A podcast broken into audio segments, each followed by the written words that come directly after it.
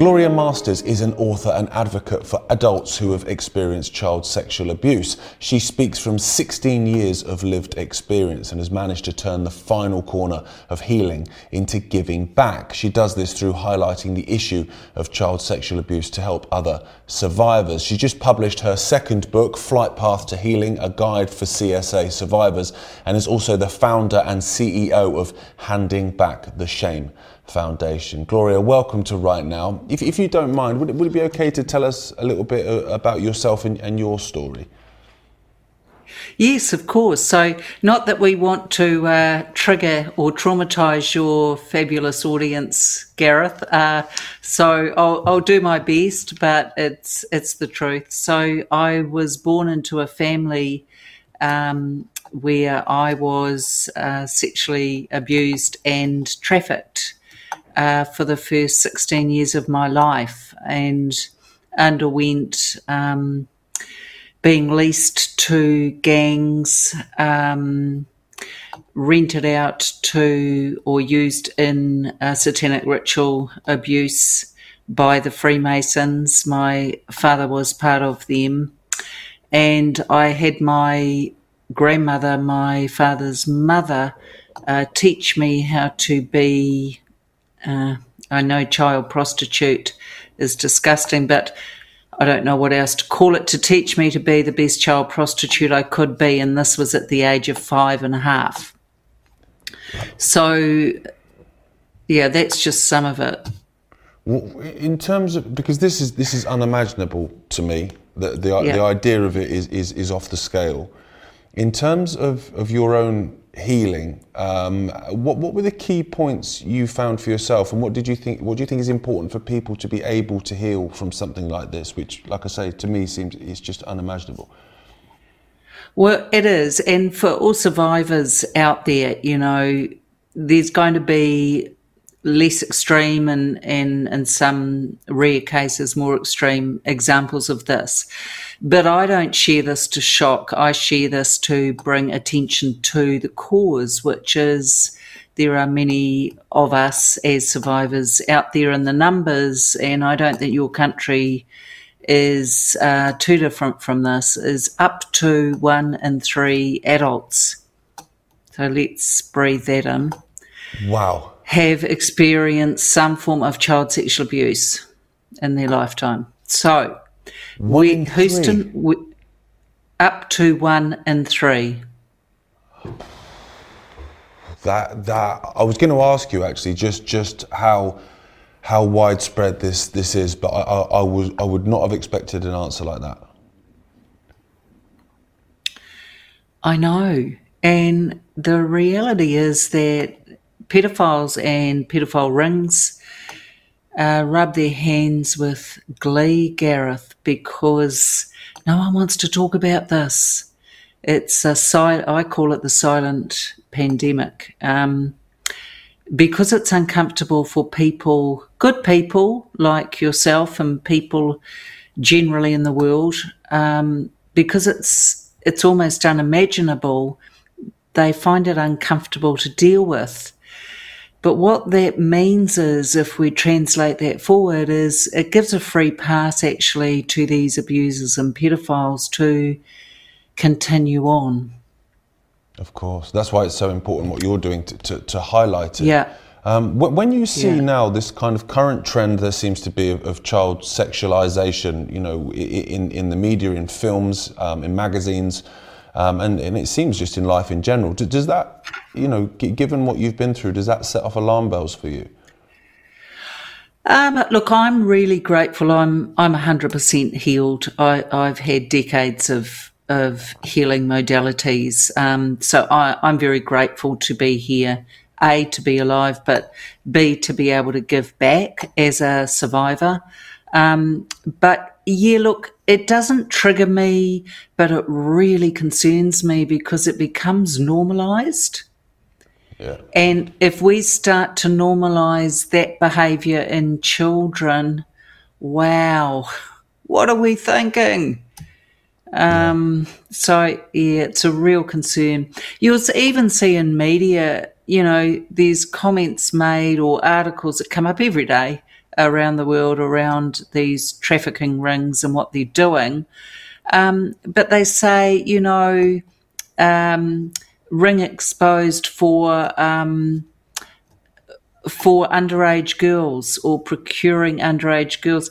Gareth, we've got to change the narrative. Rings exposed for child sexual abuse. Let's call it what it is. Let's stop calling it pornography or child pornography. Let's call it child sexual abuse. That's what it is. Absolutely. Um, and you know, I just think we've got we've got really conditioned to accepting this uh, this narrative and this sanitized version of of what's going on for our beautiful children.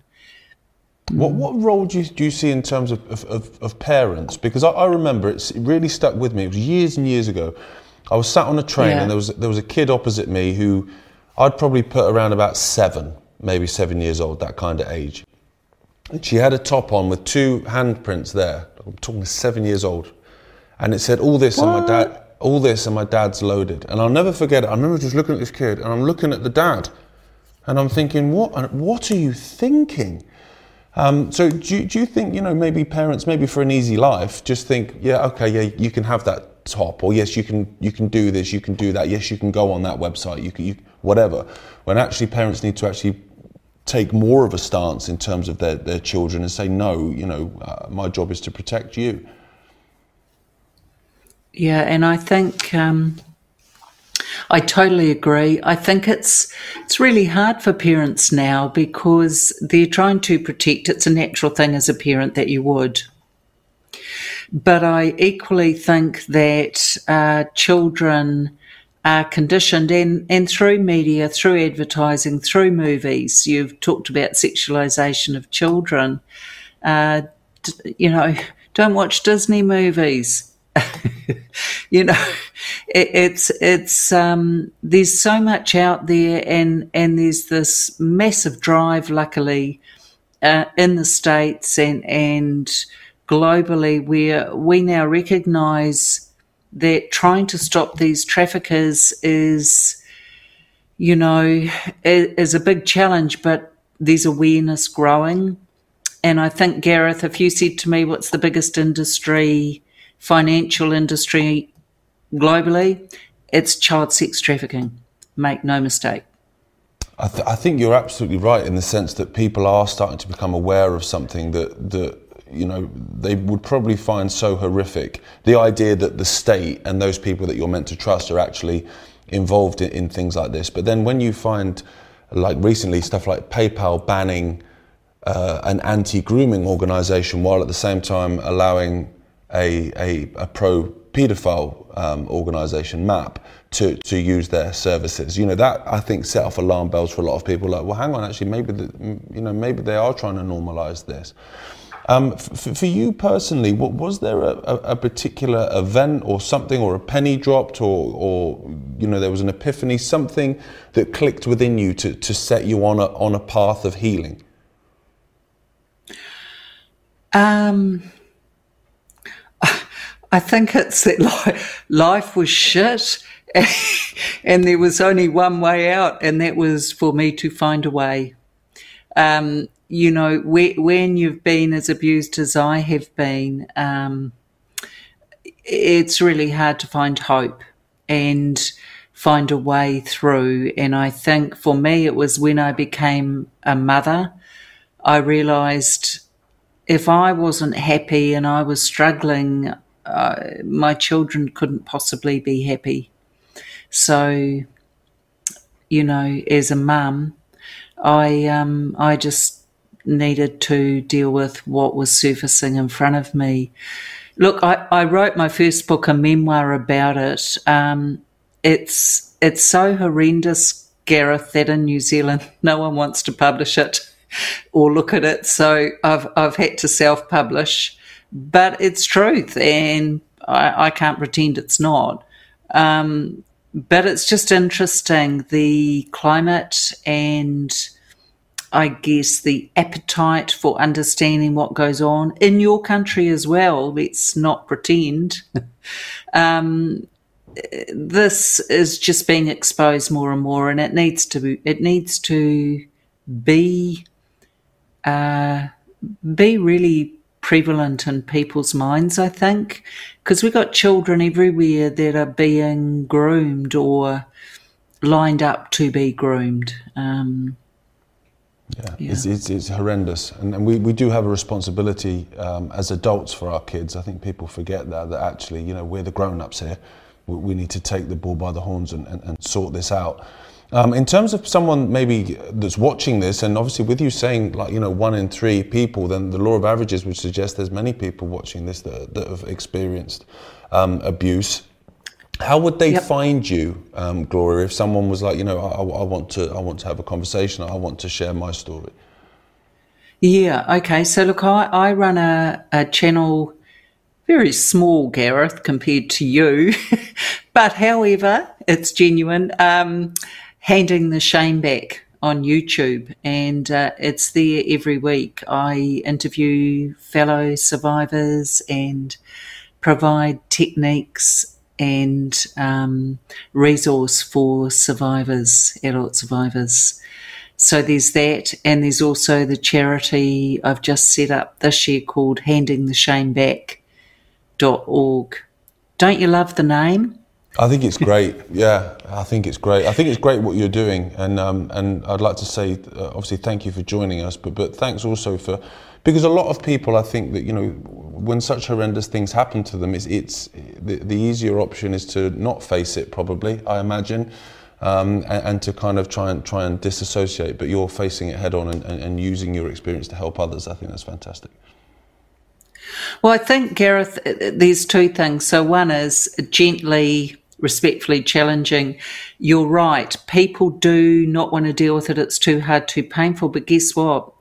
It's still sitting in there, and you watch behaviors, you watch um, challenges people face, and the self destructive patterns um, that and paths that people go down. And it's usually because of unresolved trauma. So, look, I've got a few stats that may be useful because, again, um, this is very widespread. So, number one, over 93% of child sexual abuse occurs by a person well known to the family or is a family member. Yeah? 90 over 93%. Wow. Number two, um, over 55% of suicides in our country in New Zealand have child sexual trauma at their base. Three, over 90% of addictions, and this is globally, can be linked back to childhood trauma, specifically child sexual abuse.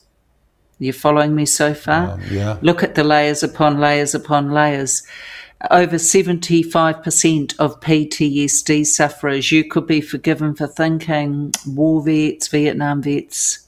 It's people like me, people who have suffered child sexual abuse, carry post traumatic stress.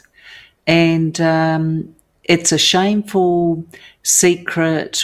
People just really want us to shut up and go away um, because it's uncomfortable. So let's yeah. keep that in mind. But um, like you said, it's the unspoken sort of pandemic, isn't it, that people just don't want yeah. to talk about. But that's yeah. why it's so important what you're doing, and, and uh, it's, it's great. It's great work. Thank you. So um, I've got a couple of things to show you. So one is my I wrote a, a guide, a a book, Flight Path to Healing, which is a guide for child sexual abuse survivors. And in that uh, from one survivor to another. Um, I, I, kind of discuss and detail um, techniques and um, and things people can use or try, which will help to lift the shame and help to move them forward on a path of healing. Um, so yeah, it's that, that's so that's so important. Given, given the numbers we're, we're, we're talking about, it's so important that, that mm. people have a resource. That's great. So thank you so much, and, and thank you so much for joining us, Gloria. We really appreciate it. You're very welcome.